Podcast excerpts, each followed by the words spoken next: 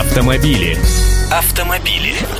Здравствуйте, я Андрей Гречаник. Давайте попробуем вместе переварить страшные цифры. Почти 80% новых машин в России – это иномарки.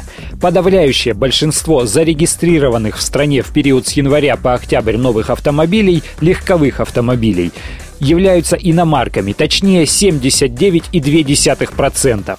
Всего с начала года на учет было поставлено почти 2 миллиона машин зарубежных производителей. Такие данные приводит агентство «Автостат». Больше всего автомобилей за 10 месяцев текущего года было поставлено на учет, естественно, в столице. Московские автомобилисты приобрели 331 836 машин, из которых 96% иномарки. Почти 15% от общего объема зарегистрированных в Москве автомобилей, получается, осели именно в Москве.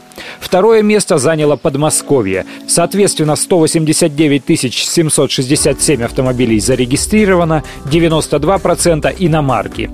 Санкт-Петербург оказался на третьем месте. Машины купили 117 тысяч жителей северной столицы. Подавляющее большинство этих автомобилей также иномарки – 94%. Аналитики отмечают, что доля новых иномарок растет во всех регионах без исключения, в том числе и тех, где наибольшим спросом традиционно пользовались отечественные автомобили. В частности, рост продаж зафиксирован в Самарской области и Республике Башкортостан. Вот так-то. Автомобили. Автомобили.